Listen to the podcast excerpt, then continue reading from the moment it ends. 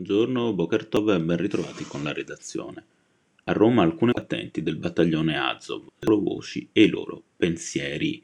I nostri mariti non sono dei neonazisti, stanno resistendo nell'acciaieria, ma il tempo stringe, dice Caterina Prokonenko, la moglie del comandante che sta guidando la difesa di Mariupol.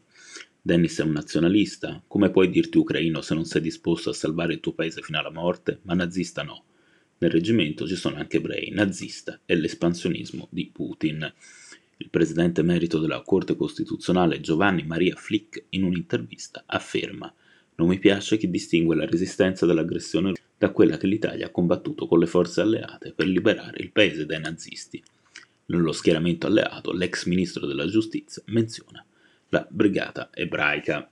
Saluti romani e slogan fascisti ai funerali di Assunta Almirante nella capitale. Proprio ieri, riporta tra gli altri il Corriere, due manifesti con l'effigie di Benito Mussolini sono stati affissi all'entrata della Casa della Memoria e della Storia, accanto alla sede dell'AMPI.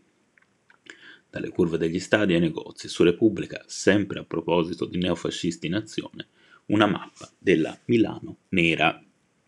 Brigata ebraica, verdetto shock Così il giornale, a proposito dell'assoluzione del gruppo di antagonisti, è andato a processo per i fatti del 25 aprile di quattro anni fa.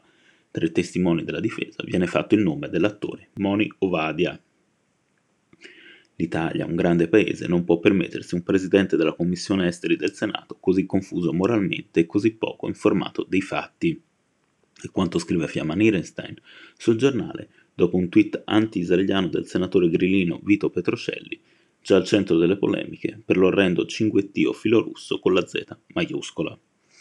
Una overdose è stata fatale al figlio dello scrittore Paul Oster, Daniel, accusato di recente dell'omicidio della sua bimba di 10 mesi. Daniel Oster, si legge sul Corriere, come il primo sindaco israeliano di Gerusalemme, nato in Ucraina, padre della patria degli ebrei di tutto il mondo. Avvenire parla della mostra Arte nella Shoah, inaugurata ieri alla Pontificia Università Lateranense su iniziativa dell'ambasciata israeliana presso la Santa Sede.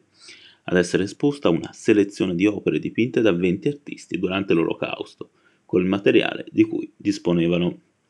Sul foglio una recensione di Auschwitz non finisce mai l'ultimo libro di Gabriele Nissim.